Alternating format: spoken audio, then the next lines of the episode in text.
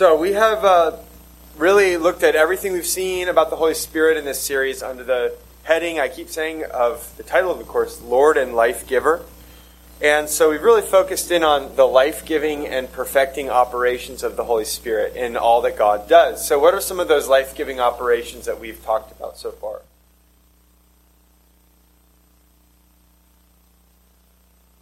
In other words, what does the Spirit do? What have we learned about so far that the Spirit does?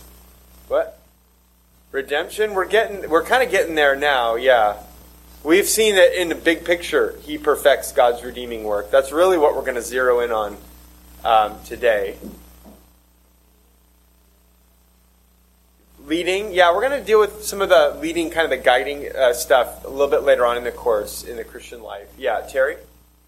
Creation, yeah. So the Spirit was a perfecter of God's creation. Bringing order out of yeah, or bringing order and life out of this lifeless, chaotic, mass of creation, and then sustaining that life in providence, governing and sustaining the created world. And then we learned about revelation, how the Spirit uh, delivers the revelation, the life giving words of God, and continues to do so, even as they've been written, but He continues to work and make the Word live. And then we learned last week about what is this, what did we learn last week that the Spirit does? We kind of walked through the story of Scripture looking at the Spirit doing what? Indwelling, that's right. And so we're kind of racking the brain for the past weeks. I know, I know how it goes when I'm in that seat. I'm like, what, what on earth have we talked? Indwelling, the, the, the Spirit as the indwelling presence of the triune God among God's people. First in the Old, Old Covenant Israel, He was with them. Then in Christ, we have, we have him um, indwelling Christ in a, in a special and unique way. And then Christ died, resurrected, ascended, pouring out his Spirit to indwell his people within us the way he was within Christ in his earthly ministry. So sharing the Spirit uh, that he himself has. So, um, over the next two lessons, we're going to study a set of life giving operations. Uh, Don said redemption. We're focusing on the individual's experience of salvation. And today we're going to look at that first moment, conversion, the first moment of coming to be a Christian. And then next week we'll look at the Holy Spirit's ongoing involvement in the Christian life. Actually, after that, we're going to start talking about more corporately the church and then also the, the, the farther future. Uh, what does it look like? But today we're looking about this moment of conversion. Now, um, salvation brings us to participate in the new creation. And uh, it's, we could say it's like the first taste of heavenly glory that we'll have in its fullness in the last day when Christ returns. Uh, but it's helpful to think about everything the Spirit is doing is bringing life. And salvation, thinking of salvation not just as the Spirit, you know, getting me out of hell or getting me out of judgment or out of sin. It is that. But the broader context is the Spirit is creating this whole new creation out of God's creation that had fallen into sin and it centers on the person of Christ, and it extends to the whole heaven and earth. But our, we get to participate in it as individuals by means of this experience of conversion, this experience of going from death to life. And that's what today we're talking about. Um, and so we'll again start, as we've often done in this class, with a Trinitarian perspective. How does salvation work among the divine persons? Um, I've said many times, uh, let's see if you can finish the sentence. The, the external works of the Trinity are. Anyone get this one? I know. I know this is. uh, the external works of the Trinity are, are. Does anyone remember the word that I finished the sentence with? Undivided. The external works of the Trinity are undivided. Um, and it's okay if you didn't remember that, but I'm just trying to see if, if any. That would have been a real, like, advanced level thing. But, meaning Everything the Trinity does, everything God does, the Father, Son, and Spirit are all doing. Okay? But then we've also talked about how each person has their own kind of mode of operation within those works. And so the Father, and, and those the way that each person works in the divine works reflect their eternal order. So the Father is the unbegotten one eternally. So when it comes to the divine works in time, he's the initiator. And then the Son, in eternity, he's the begotten one. He's eternally begotten, not made, begotten of the Father. And so, in time, in the divine works in time, he is the mediator, the executor, the one who we could say pulls it off. um, and then the Holy Spirit in eternity is spirated. He is proceeds from the Father and the Son. And so he's the last in this, this order of three.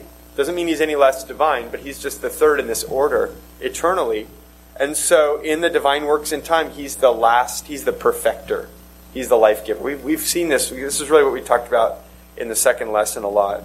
And so applying this to salvation, well, the Father then would be the initiator of salvation. The Son is the one who executes the plan with his he's the one who comes and is incarnated and dies and is resurrected and ascends back to the father he's the one who is the object of saving faith he's the center of the plan the son. But then uh, the spirit is the one sent by the father and the ascended son to complete the work of redemption to perfect it.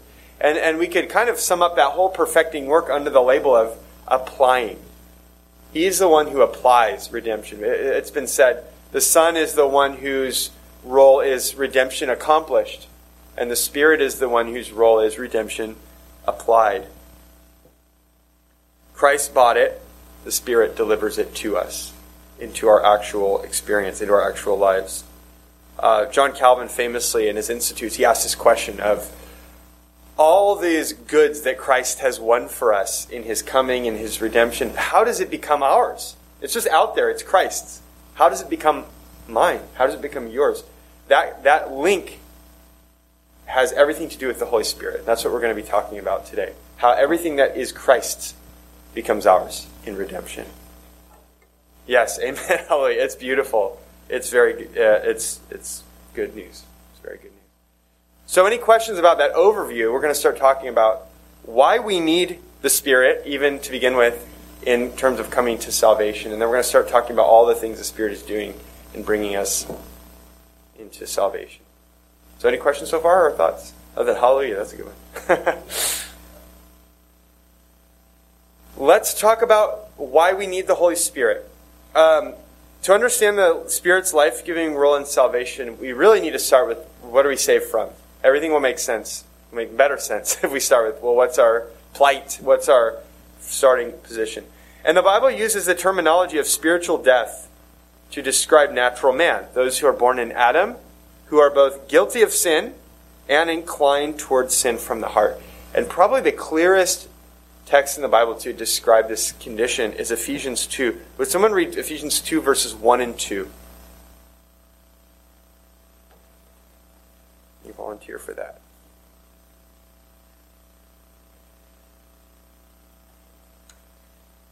Someone's there. Yeah, Paul, thank you.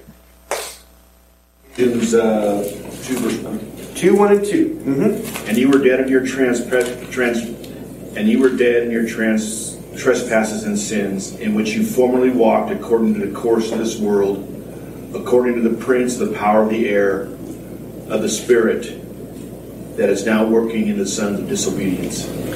Yeah, so this is a devastating description of natural man, and, and the first thing he says is you were dead in trespasses and sins. So you and then you walked in this course that's the world's course, the world's path, and then behind that it's the path that it's really of the prince of the power of the air. It's Satan's course that he has the world walking on. And you were dead in sin walking on that course. And then a few verses later he'll say in verse 5 when he kind of says, But but God, you know, he starts talking about how God got us out of it in verse 5, he says, uh, He made us alive together with Christ. And that's kind of the. So the, the, the solution to deadness is pretty self evident it's being made alive.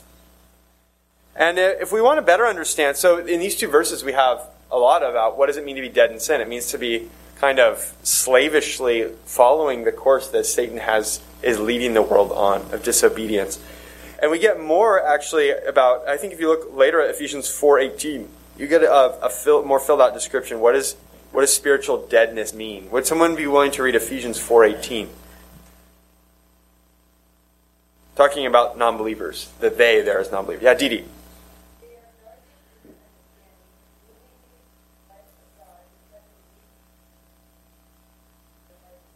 Good. What are some problems in that verse? What are some things that are bad about this? What I'm, I'm interpreting this as, again, another description of spirit dead in sin. Yeah, there's an alienation or exclusion. You're separated from the life of God. Well, that that's why I take this as spiritual death, right? It's you're separated from life, the, the, the life of God. What else? A hard heart, yeah.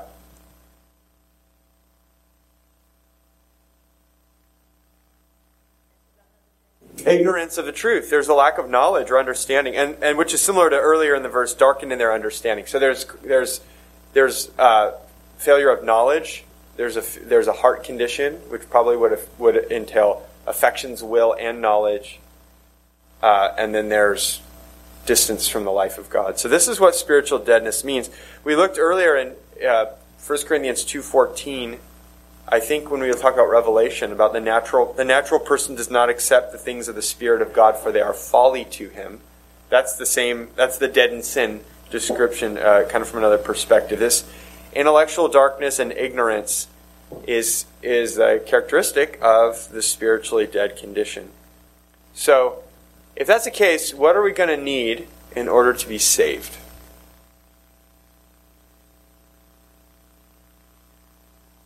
To be brought back to life. Yeah. Brought to life, yeah. Regeneration is a word I heard, being brought to life. Um, so there's there's a whole set of things we need. We could look at what Christ did. We need atone, atonement, right? We need forgiveness. We need imputed righteousness. So we need all these basket of goods that the Son buys for us at the cross. But then you, but we're in the perspective we're looking at spiritual deadness. That introduces a host of other needs, right? We need, because Christ could buy all these things for us and say, here it is. And if, as long as we're spiritually dead, if we're saved through faith, well, no one's going to believe. That's the problem, is no one's going to believe in this condition. We need to be made alive in order to receive the benefits of what Christ has done for us. So that's why uh, that's what we're focusing on a lot today is how the Spirit does this. Uh, we need the Holy Spirit to do something in us to make us able to believe. I hope it's clear, just looking at these verses, that the natural person who's dead in sin can't believe on his or her own. Okay, it's just not possible. Everything about being hardened and hard and separated from the life of God and ignorant and darkened, you can't believe without God intervening. So that's the problem. I'm just going to start talking about the solution. Any, but any before we go on, any thoughts or questions about that? Mm-hmm. Yeah, and we're, we're going to get there. That's going to be a big text we look at soon in John 3, the conversation between Jesus and Nicodemus. It's all about this who can enter the kingdom of heaven, who can see the kingdom of heaven. It has to do with being born again, being born from above. Yeah. So that's the what we're saved from, the condition we're saved from. Now let's look at um, how he applies salvation to us. We're going to start with indwelling, baptism, and union with Christ. These are all kind of different ways of saying the same thing. Now, salvation occurs in a sequence that really stretches all the way from eternity past. You read in Ephesians 1 about God choosing us in Christ in eternity before the foundation of the world. It stretches all the way to glory in eternity future. And there's this sequence or order of like how salvation actually plays out uh, that's been called the fancy Latin term is the Ordo Salutis. You may have heard of that, or just the order of salvation.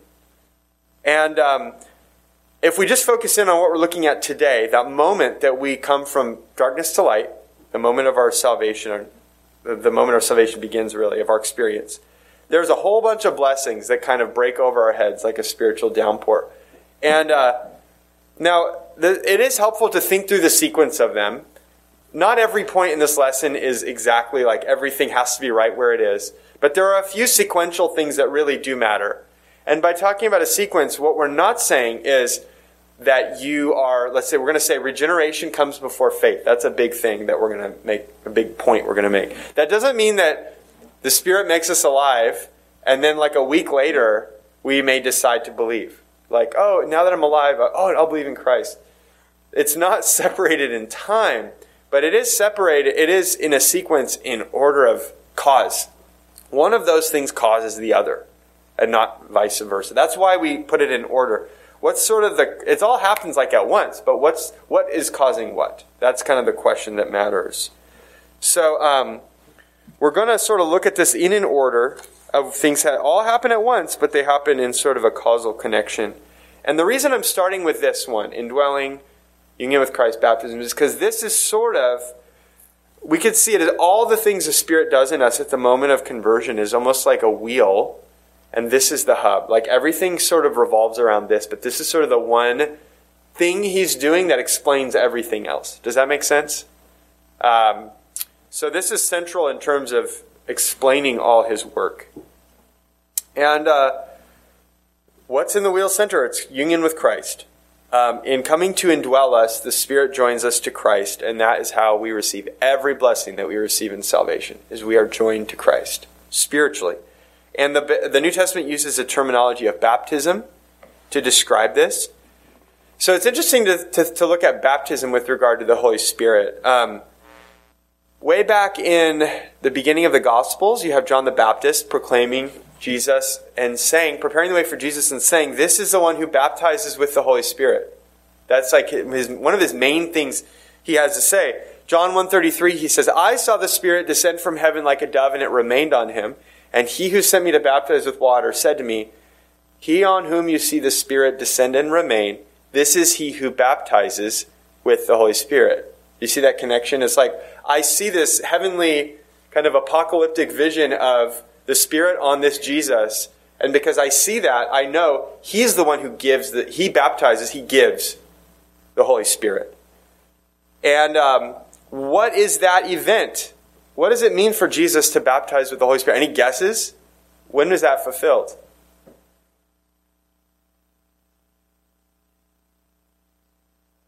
Pentecost. Very good. Very good. Yeah, and and baptized, and and it, we can kind of get tripped up on baptized because it's a specialized term. It's like, oh, it happens back there in the baptismal.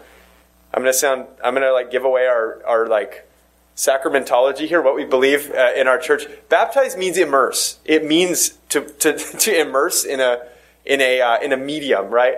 So. Um, to say baptized with the Spirit means He will immerse you in the Holy Spirit. He will flood you with the Holy Spirit.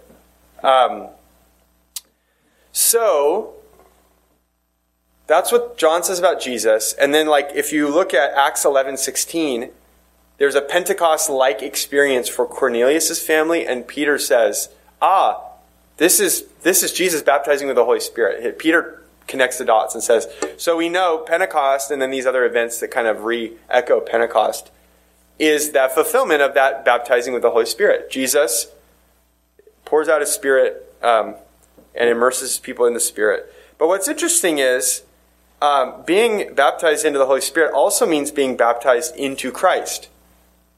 So it's like, and, and it, it's hard to picture this, but it's like the Holy Spirit is this vat of glue that Jesus is in. And uh, I mean, some have even like said we could think of the Holy Spirit as the bond of union between the Father and the Son.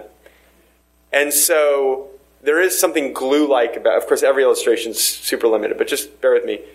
So you've been dunked into this this sticky medium. That then what what does that do? It binds you to the others that are there. And who else is there? Well, the the Son and the Father. Also, the whole body of Christ is there. And so, in the logic of the kind of the, we're going to see if we look at 1 Corinthians 12, the logic of Paul is in being baptized in the Spirit, you're baptized into Christ and into his body. It's all one, one action. So he says in 1 Corinthians 12, 12 and 13, For just as the body is one, and now, by the way, this is his discussion about spiritual gifts, and he's using that body, this very important body metaphor for the church, right? So just as the body is one, our, our body is one, it has many members, and all the members of the body, though many are one body. So we have all these parts, but they're in union, fundamentally in union with each other because they're part of our body. So, uh, so it is with Christ. Here's how he explains how that's true. For in one spirit, in one spirit, we were all baptized into one body. Jews or Greeks, slaves or free, and all were made to drink of one spirit. So in being baptized into the Spirit of God, the Spirit of Christ, we right in that moment are also become the body of Christ. We become members of the body. So that means we're united to Christ. We're united to each other because we have the same Spirit. The Holy Spirit. If you ever wondered, like, because some of us we know about we hear about union with Christ. We're spiritually united to Christ, and we go, "That's cool." What does that mean? Like, what, what is that? The, I mean, and there's something mysterious about this, but basically, if you want to know what's the glue between us and Jesus, the answer is the Holy Spirit. That's, that's the Bible's answer. What's the glue between us and Jesus? It's the Holy Spirit, who's also called the Spirit of Christ for that reason. Does that make sense? That's why, for instance, like in John 14, we've seen a few times, he says, he, uh, uh, he says about the, the, the helper in verse 17, he will, he is with you, he will be in you. And then later in verse 23, he says, the Father and I will come in and make our home with you. Because when the Spirit indwells you, we saw this, when the Spirit indwells you, here come the Father and the Son in the same, the same action. It's the same thing because the Spirit is the bond who unites us to Christ and to the Father. So, all that to say, when the Spirit comes to indwell us, we are united to Christ. We are united to Christ. We become one with Him and with His body, the church. And in Christ, if you've traced this phrase throughout, it becomes Paul's favorite way to describe the Christian life. And Sinclair Ferguson writes To be in Christ means to share in all that Christ has accomplished. Those who are united to the risen Christ share in His justification, adoption, sanctification, and glorification. This is a union to Christ by the Spirit, which brings us the communication of redemptive blessings. End quote. So, um, Jesus, why are we why are we righteous in Christ? Explain. Why am I justified? Um, how does what does that have to do with, with Jesus? Does that make sense? I'm justified by faith. That means I'm righteous. How did I become righteous? Through Christ? Our sins were laid upon Yes, yes. So there's this exchange. He took our sin and he shared, so we shared everything with Christ. We shared our sin with Christ. He paid for it. He shared his righteousness with us. We're justified. Do you see how the logic of even how the gospel works is like we had to be glued to Christ. We had to be brought into union with him. And so everything we have, we have in Christ, and the way we're in Christ is that we, we have the Spirit of Christ united us to Him by faith. So, we need the Spirit to work in us to overcome spiritual deadness, and centrally, center of the wheel is union to Christ. And then we're going we can kind of look at what are the spokes, what are the sort of the other individual blessings that sort of are related to our union with Christ, the individual saving operations. Uh, okay, so we're going to move on to the next conviction and calling. Before we do, any questions? Have I, have I lost anyone? Questions or, or comments? I appreciate what we've heard so far. Any anything else? Yeah, Patty. Clarification. Note taking here. Mm-hmm. I am in Christ because the Spirit united me to Him. Mm-hmm. Is the gist That's, of what you just yes. said? Yes. Mm-hmm. The Spirit indwelled me and united me to Christ. Yeah. So let's talk about conviction and calling. Um, now we're going back to this idea of being spiritually dead. The first thing the Holy Spirit has to do is make the gospel effective in our hearts.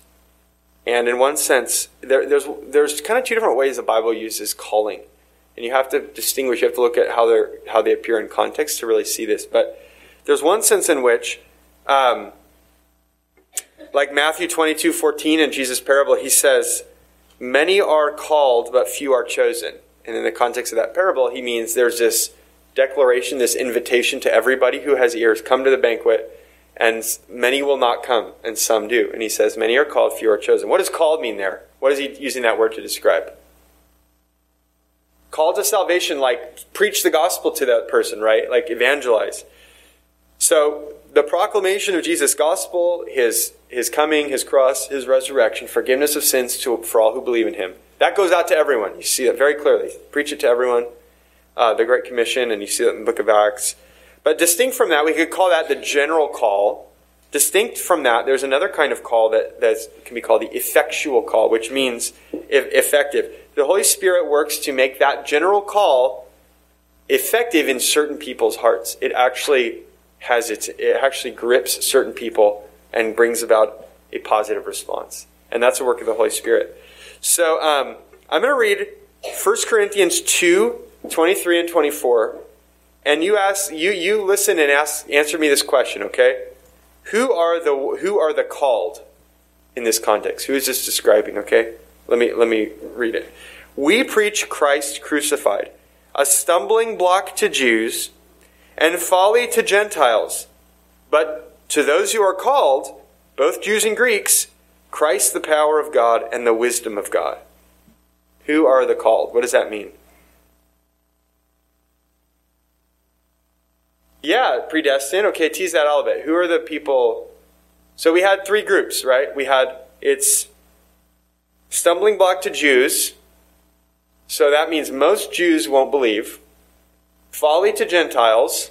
Most Gentiles won't believe. And then there's a third group. The, those who are called both Jews and Greeks. So envision a little Venn diagram. There's there are some of both of those groups that are called the called. And what is it to them? What is the gospel to them? It's the power of God, the wisdom of God. So, like Carol said, those predestined, it's believers. It's clear that these are believers, right? The called are the ones, and they're they're called the called because they were destined to to. So there's a sense in which that call went out to Jews and Greeks, and a bunch of Jews said, "Ah, what a stumbling block," and a bunch of Greeks said, "Ah, what folly," and a few from both of those groups said, "This is the wisdom of God. This is salvation," and they believed. And Paul says, those are the called. You see, that's, that's what the Spirit is doing in the effectual call. He's making that word that goes out to everyone effective to actually bring about a response in their lives. Um, Romans 8.30 is another verse that uses called in the same way to describe believers.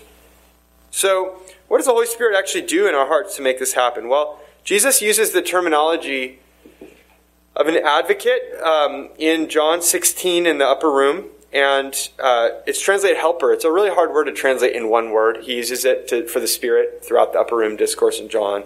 Could be various translations helper, advocate, comforter. Um, but the idea here, especially if you look at verses 8 to 11 of John 16, is that he's actually an attorney who is convicting, which means he's exposing reality to the hearts of the hearers.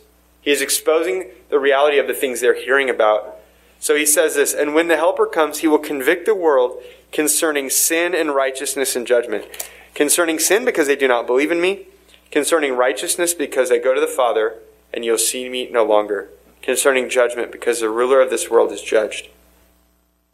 And he had just said in that context, You will bear witness about me. So he's saying, Disciples, you will be the ones, we could say, issuing the general call bearing witness of Christ to everyone, all the nations. And then the Spirit is working alongside. And in that word, that testimony you give, He's working in that word to bring conviction, to expose to the heart in certain people the reality of sin and righteousness and judgment.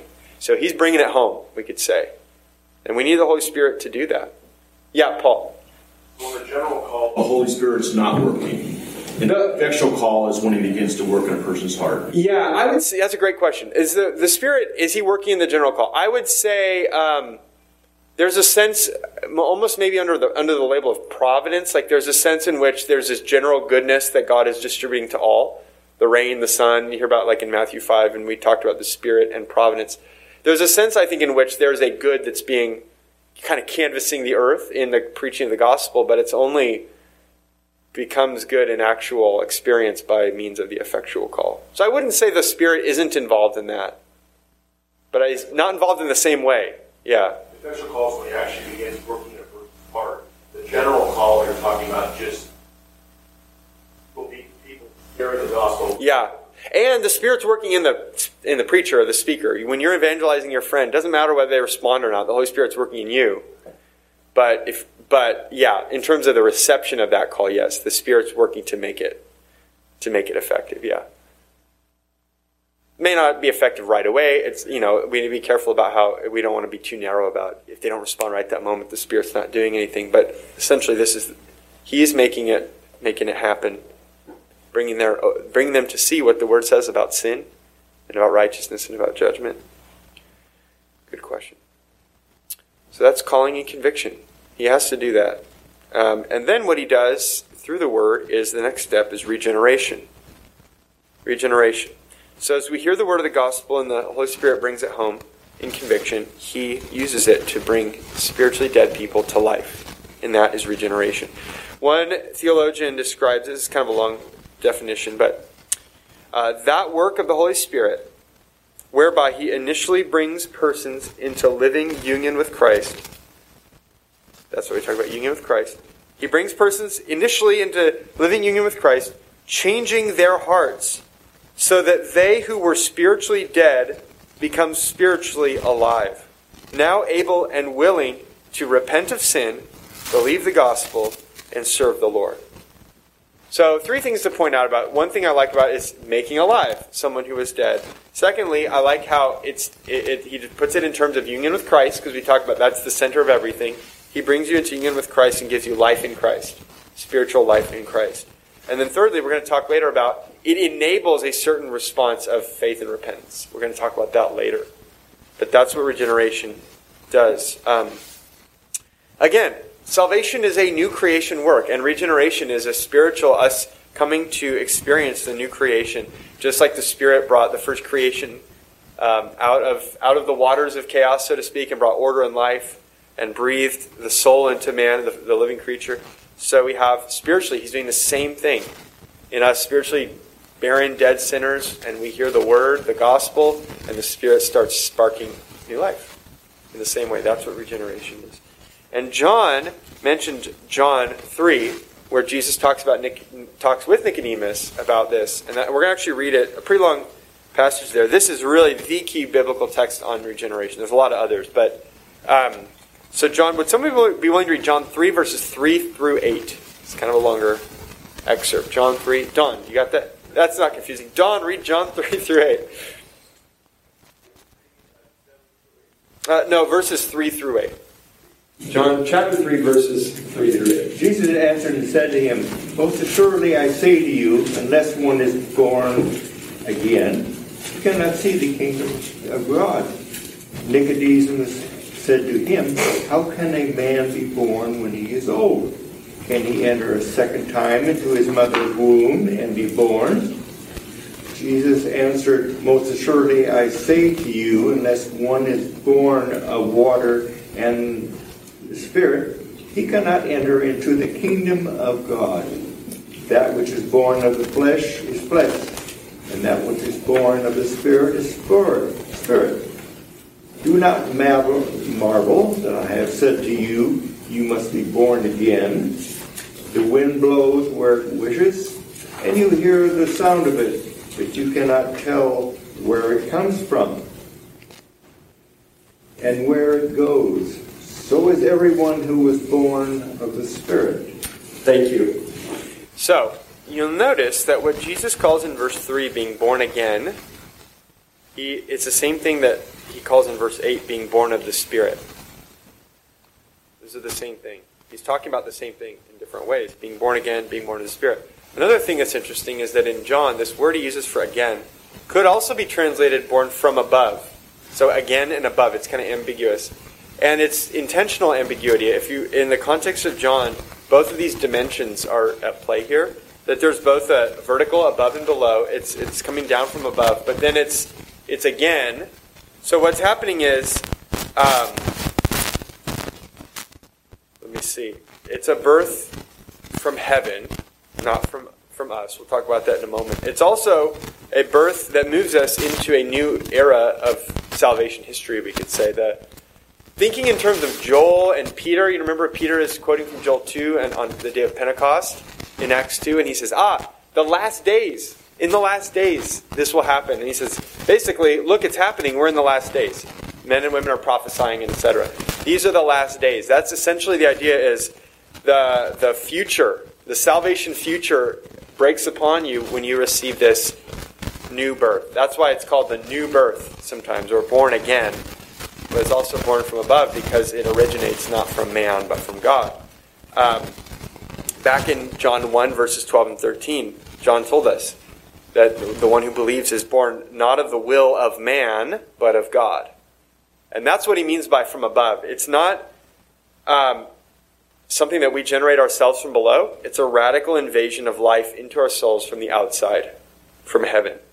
We don't choose it, we're passive like babies. Greg likes to use this illustration like Babies don't choose to be born. They're very passive in the in the process of birth. They just find themselves having been born, right? Like emerging into the world like, oh, like something happened to me. and that's basically our involvement in the new birth. Um, it's it's something that happens to us because remember, we were dead to begin with. Uh, if you start if you start putting it in us the capacity to get ourselves over this hump, you start you start running into problems with us being dead in sin. Um, and he also calls this being born of water and the Spirit. And then people have said, "What is this water?" He talking about baptism? Um, you also hear about in Titus 3.5, Paul says to the, the Holy Spirit's washing of regeneration. And it's, it's likely they're both calling back to the promise of the new covenant back in Ezekiel. We've looked at this earlier, Ezekiel 36, verses 25 to 27. And I'll read it. Um, this is Ezekiel's new covenant promise. I will sprinkle, you hear that water? I will sprinkle clean water on you and you shall be clean from all your uncleannesses, and from all your idols I will cleanse you. And I will give you a new heart, and a new spirit I will put within you. And I will remove the heart of stone from your flesh, and give you a heart of flesh. And I will put my spirit within you, and cause you to walk in my statutes, and be careful to obey my rules.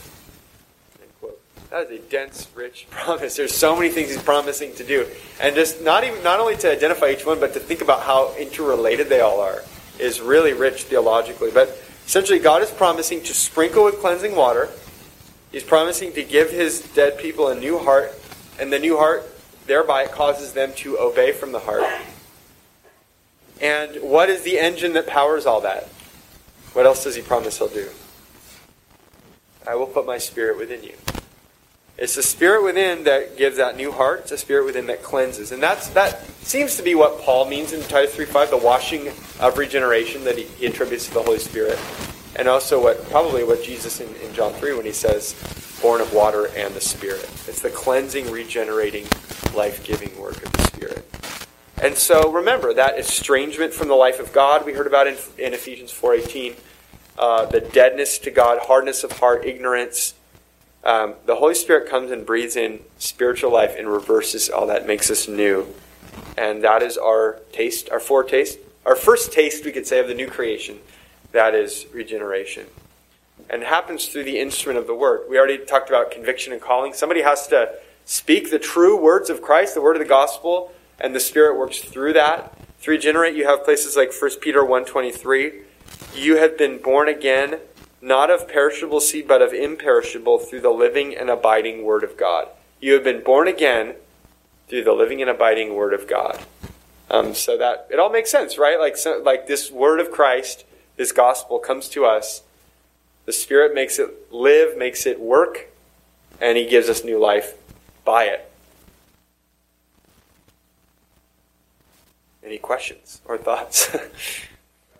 Yeah. question on back on John 3 6. Sure.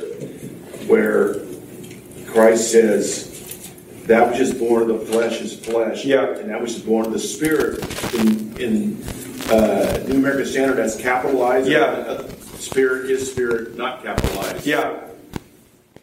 Yes, I think that's right. What he's saying is, um, when, when, in John, when spirit and flesh are contrasted, it's, it, it has to do, flesh is not evil in John. It's weak. It's, it's, it's lower tier. There's above and below.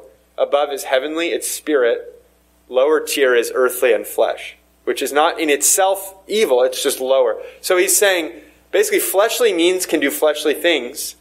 But if you want a spiritual change with lowercase s, that is of a spiritual nature in us, that requires the Holy Spirit. So the Holy Spirit, capital S, gives birth to new lowercase s spiritual life in us. Does that make sense? It's a good question.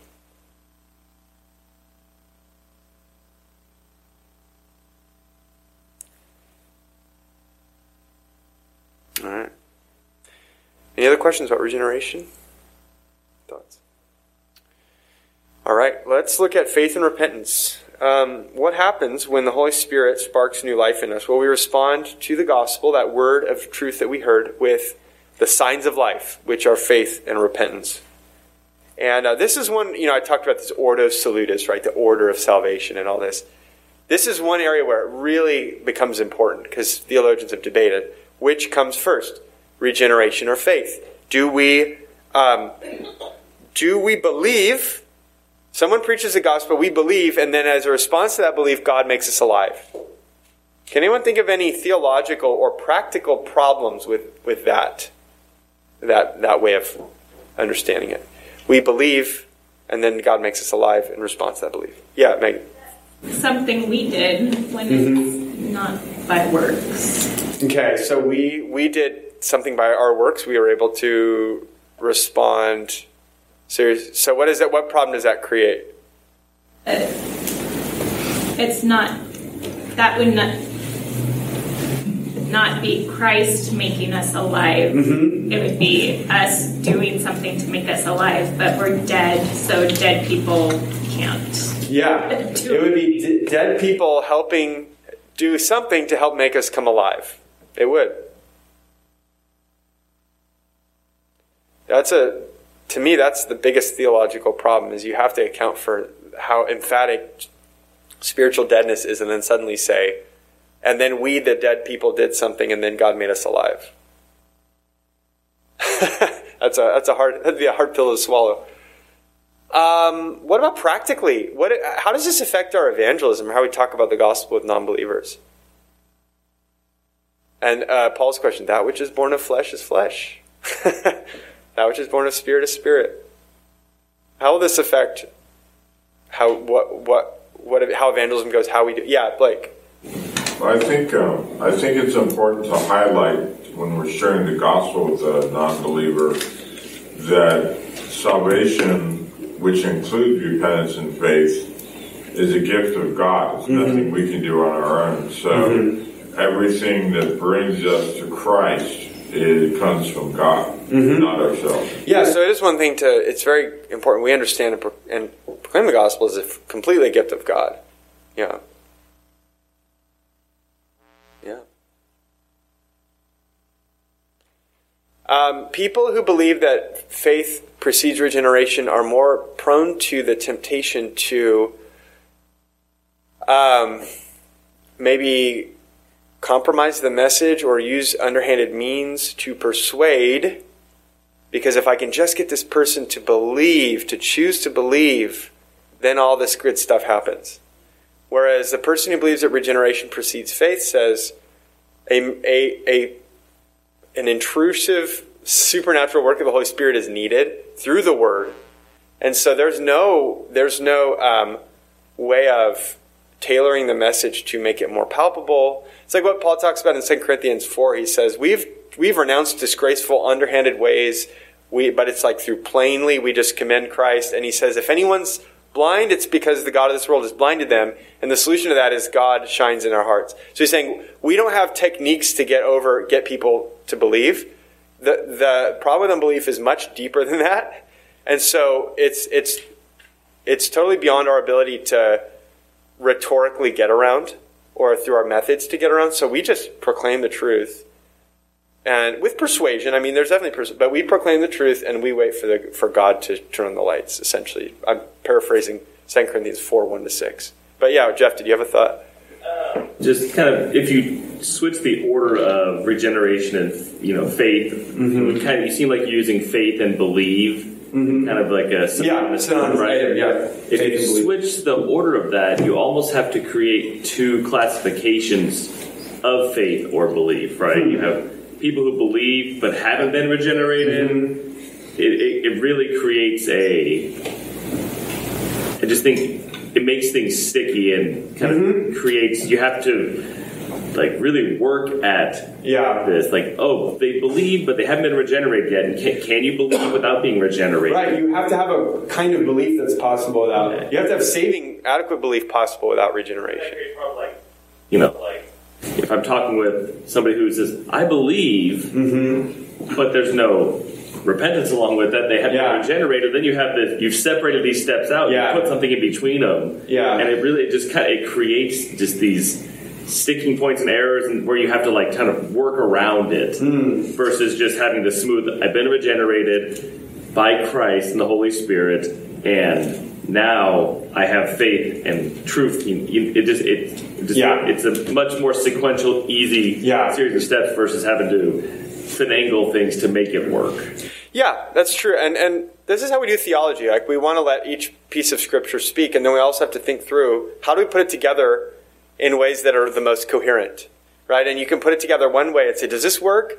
And then you realize you're creating all these new theological problems that that that you that don't match up, don't line up very well with scripture, and but and then whatever this the best way to line it up will kind of align with with scripture in its wholeness. So I, I believe that this is an area where you start creating some big problems that are very hard to answer.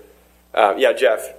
Yeah, because you, you have verses like seek and you will find, knock on the door will be open. Mm-hmm. So this is a person who's then regenerated is seeking. Mm-hmm. So there's there's some uh, the Holy Spirit has to illuminate that, correct? The the seeking. Mm-hmm. Yeah, yeah. Seeking. The Holy Spirit, yeah, there, you see non-believers that are is seeking in a sense, and I think I would say the Holy Spirit is drawing or convicting. There's language like that. Yeah, the Holy Spirit's doing a work. Yeah, and, and in experience, it, it's not all. This isn't all happening. You know, the, the the Word is working sometimes over a course of time before there's regeneration. But yeah, there can be. Yeah, John. Um, I was this the, reminding me of what Paul when he was talking to the Corinthians. He was saying, you know, I planted, Apollos watered, Yeah. and God was the one that made it grow, made their faith grow. Yeah. and it's I think it's the same same kind of Yeah. concept, right? Like planting and watering doesn't do anything if God is not doing. There's something kind of mysterious and organic that God Himself has to do through the means. Good. We need to keep going. I'm so sorry. We're, we're like woefully behind. So I, I'm, I'm sorry for hands that I've had uh, that, that went up. But um, John 5 1. 1 John 5 1. Everyone who believes that Jesus is the Christ has been born of God. Wow, that's helpful. Everyone who is, look, look at the, the, the tenses. Everyone who believes, that's current, that's your status. Everyone who is a believer, something prior happened. You have been born of God. And the result of that being born of God is you believe. So everyone who believes knows, well, that one thing has happened to me. I've been born of God. I've been, I've received a new birth. Um, and the Bible refers to both faith and repentance as gifts. Um, and uh, so, like uh, Acts five thirty one to thirty two, you, it's interesting that both repentance and the Holy Spirit are are put kind of parallel with each other as gifts. Uh, God exalted him at his right hand as leader and savior. That's Jesus, of course, to give repentance to Israel and forgiveness of sins. So repentance as a gift. He gives repentance, and we are witnesses to these things, and so is the Holy Spirit, whom God has given to those who obey Him. So the, the Holy Spirit is a gift and repentance is a gift. You also have uh, in 1 Corinthians 12 3, he says, No one speaking in the Spirit of God ever says Jesus is accursed. And no one can say Jesus is Lord except in the Holy Spirit. That confession, Jesus is Lord, is, is a. Um, it's kind of a, a, marker of faith, right? It's, it's sort of like confession is sort of the, the action of faith. And so he's saying, no one believes and confesses that Jesus is the Christ except the Spirit working in us. Um, and so faith and repentance, it's interesting. Some texts of Scripture put them both together and say faith and repentance are kind of the parallel response to the gospel. Mark 1.15 is one of those. Acts 20 verse 21. Sometimes repentance alone is mentioned as a saving response to the gospel. So Acts 3:19 and, and 5:31. These are all in your handout, but they're all they're all just together in one string. But if you look them all up, some of them Acts 3:19 and 5:31, repentance alone is is mentioned as how you respond to the gospel. Sometimes faith alone is mentioned as how you respond to the gospel, like uh, John 20 verse 31, Acts 8:12, and Acts 10:43. So sometimes the Bible says repent and believe and you're saved. Sometimes it says repent and you're saved. Sometimes it says believe and you're saved. Why? How does that all work? I think the best way to pull it all together is the faith and repentance are essentially the same action viewed from two complementary viewpoints. Um, and one of them is think about where we are in Adam. What, what, you got God over here in Adam by nature. We are pointed toward or away from Him, away, dead in sin, in the trespasses and sins. And then the call of the gospel is Jesus came. Jesus is the Son of God. He died for you. He's been raised. Believe. So what do you have to do to believe? You have to go from not from being turned away from him to being turned toward him. And that turning is called repentance. So, so repentance is implied in the call to faith, to, to, to sinners, to, to believe. You're calling them to move directions, change directions, turn. Now, what's important is repentance is not uh, new behavior. Repentance is the turn that generates new behavior. That's a very important distinction. You have, like in Matthew 3 8, the Holy, uh, John the Baptist calls for fruit in keeping with repentance. It is a change that issues forth in a new kind of fruit that comes out of your life. The reason that distinction is important is because if, if you turn repentance, if you start including our new works in repentance, then that be, starts becoming how we get saved, right? You say, oh, to be saved, you must repent. And repentance means doing good stuff. Uh oh. we're starting to violate salvation through faith alone, right? We're starting to uh, we're starting to mix works into the basis of our salvation. So we say that faith is the means. Re- repentant faith, because we turn away from darkness to, to light. That faith that grabs hold of Christ is the way we receive all His saving benefits, and that way, that change will result in fruit in keeping with repentance. If you have changed direction, you will have gradually new course of life. Uh, Sinclair Ferguson writes Repentance has as, as its root a changed attitude to God brought about through the work of the Spirit. So the Spirit makes us alive, and we are we turn to Christ in faith, um, and that is all a gift of the Holy Spirit. Yeah, Paul. Uh, that statement you just said is very important. You said repentance is the what? Repentance is the change in attitude um, to God brought about by the work of the Spirit. Change of attitude to change in attitude to God. Yeah. Yeah. Yeah. Repentance is like um, changing your mind. I mean, changing direction, but also agreeing with God when you Yeah. once disagreed with God. Like Yeah, yeah. stumbling block of the foolishness. Now you're no longer stumbling, and it's no longer foolish. Does that? Yes, yes. Agreeing with God and, and a, a change of mind that um, call that that it, it- confession is saying with God. Like so, re- repentance would say, "Oh, God, you're right. I am a sinner." Like we've heard this word of sin, righteousness, and judgment, right? And the Spirit's worked in us, and suddenly we're like, "You're right, God. I am a sinner." The convicting work of the Holy Spirit has gotten home, and now I say with God, I now agree with God that my former course was hateful to Him and offensive to him, and now I want to I want Christ. I want to turn back to God. Yeah, good. So let's talk about sanctification, and I have initial in here. When we talk about sanctification, usually just in our church life, what are we typically talking about? Set apart, yeah, right. So holiness is that idea of sanctified for sure. But what what are we usually referring to? Like Growth, yeah, very good, very good. We're usually talking about the progress of life in Christ, right? The day to day walk of growing in righteousness, growing in holiness. Um, and that is a fine definition of one aspect of sanctification, which we could call progressive sanctification.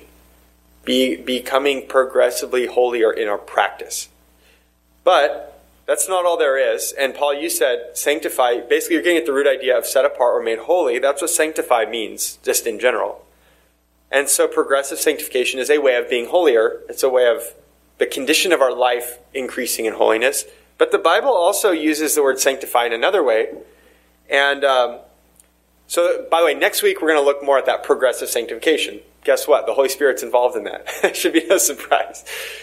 But the other aspect of holy making that occurs at the moment of conversion is what we could call initial or positional sanctification. And that is the Holy Spirit's presence itself makes us holy. The moment He indwells us, He gives us a status of holy. And you see this cropping up in two ways in the New Testament. One is the language of saints. Saints are not super Christians, they are Christians. And uh, the other way you see it coming up is temple imagery. We looked at this with indwelling last time. But Paul, it's, it's crazy. If you know, the Church of Corinth had major sin problems in terms of the progressive sanctification spectrum, they weren't doing too well. If you read 1 Corinthians, you can see they weren't doing too well in the progressive sanctification. But it's amazing then that in 1 Corinthians 1 2, in his address, to them. He says, To the church of God that is in Corinth, to those sanctified in Christ Jesus, called to be saints. You are sanctified, you are saints. And uh, why, Paul? They're pretty messed up, aren't they? And what Paul would say is, oh, yes, but 1 Corinthians 6.11, he says, you were washed, you were sanctified, you were justified in the name of the Lord Jesus Christ and by the Spirit of our God.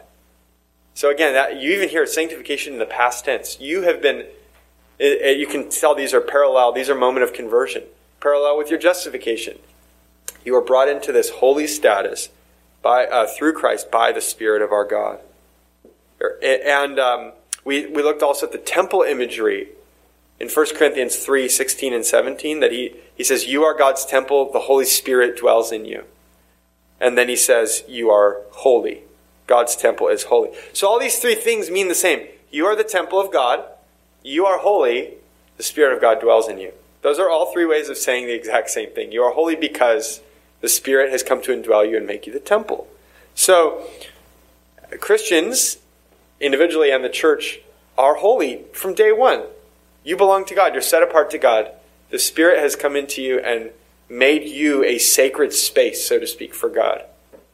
And so much then of the New Testament's ethical instruction flowing from that is be what you are. Be what you are. You are now holy. Act holy. you are now, you have the gift of the Holy Spirit. So walk by the Spirit. You have the Spirit, walk by the Spirit. You see that? That's the, so much the pattern of New Testament practical instruction is be what you are. Be and practice what you are in status in Christ. And holiness is a great example of that. Any questions about sanctification, holiness?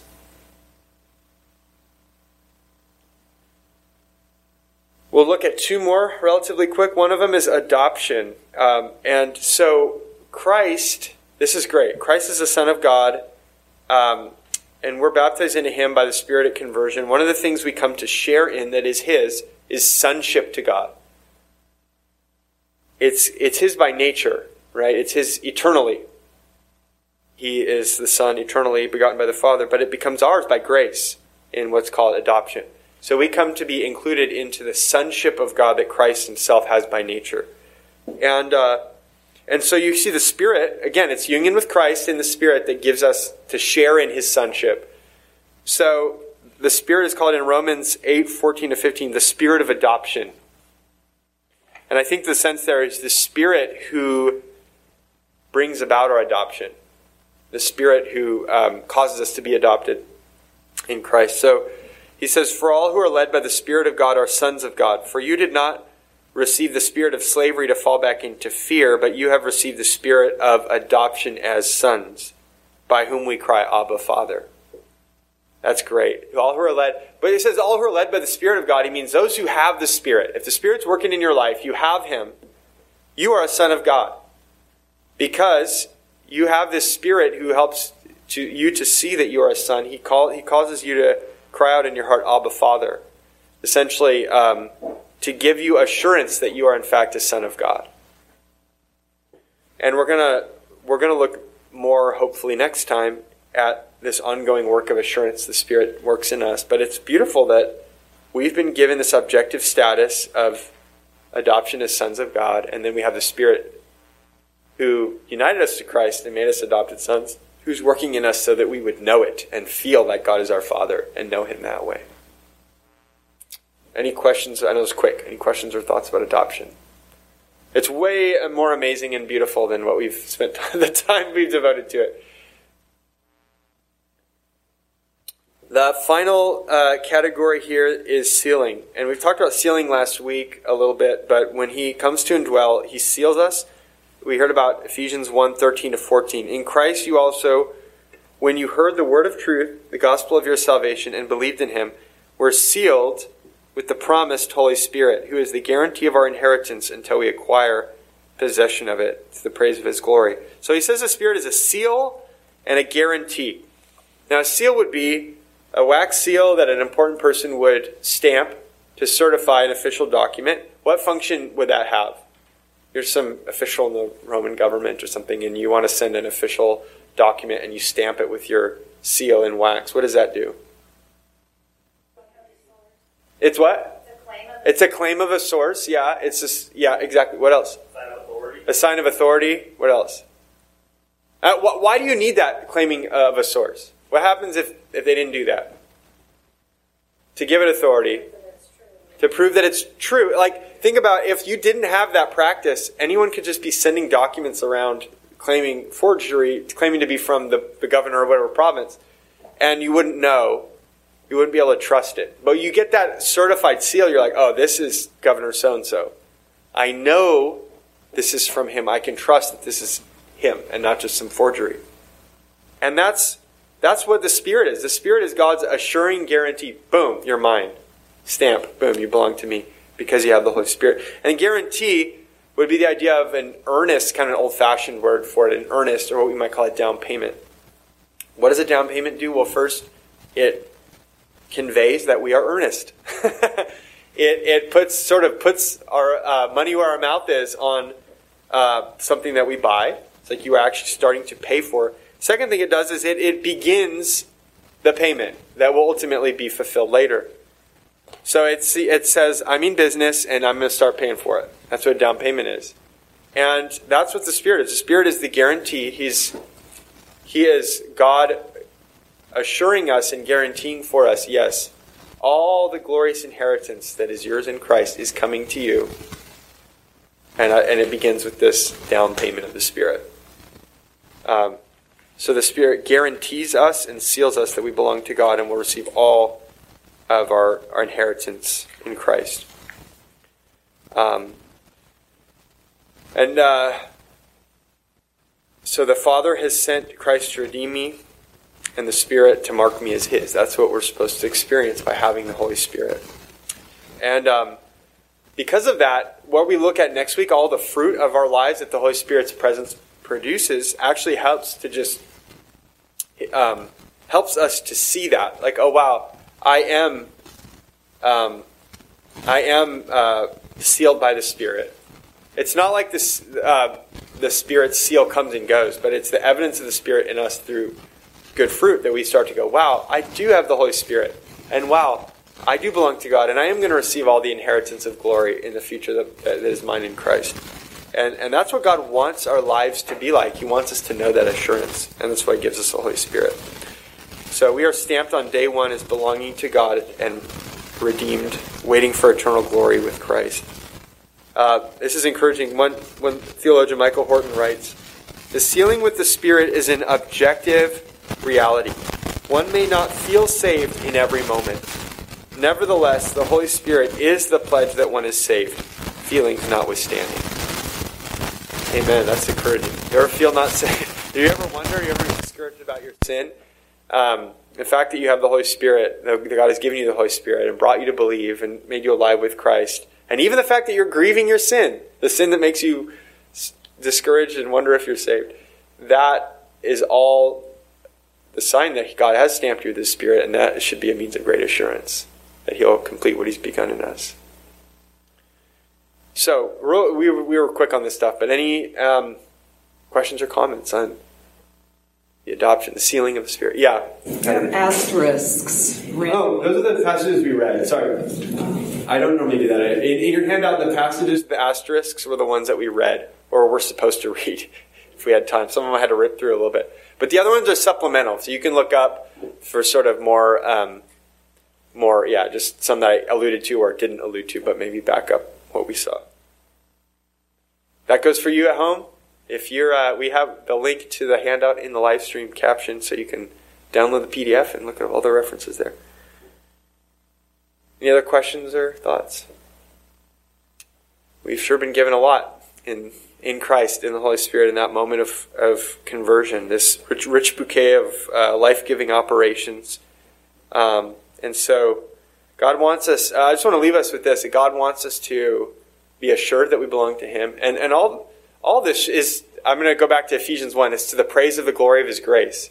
In fact, we were just in Ephesians 1 talking about what the Spirit did to seal us. It is all to the praise of His glorious grace that we we, we get this gift of salvation in the moment we believe. We don't know all this is happening, right? We just believe in Jesus.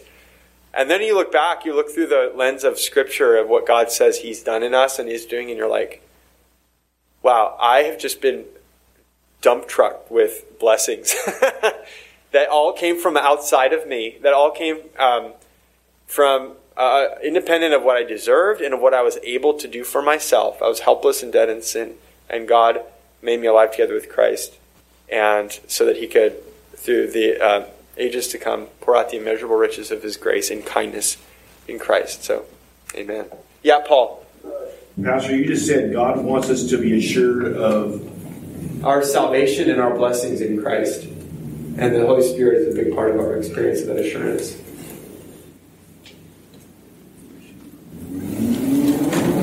Well, let's close in prayer for the sake of time. If you have other questions or thoughts, uh, you can you can talk to me later. Father God, we praise you for giving us Christ the Redeemer and for sending your Spirit to uh, bring redemption home to us in our actual experience. We didn't just need forgiveness, we needed to be um, made alive so that we could grab hold of Christ by faith. And you have made every provision from the plan in eternity past all the way through the cross and in our own experience in our history. And, and we're on this road of glory and blessing and salvation all the way to eternity future. Uh, all we can do is praise you and thank you. We pray that you use these things, even may these things uh, resonate in our souls in the week to come. May we meditate on these truths of your word and, and these things that the Spirit has done in us. Give us hope and to give us assurance, uh, to give us a clear vision for where we are headed and where you have, what you have promised us in Christ. Um, so that we can live for you and we can keep putting away sin and keep growing in uh, the holiness that you have called us to. We pray all this in Jesus' name. Amen.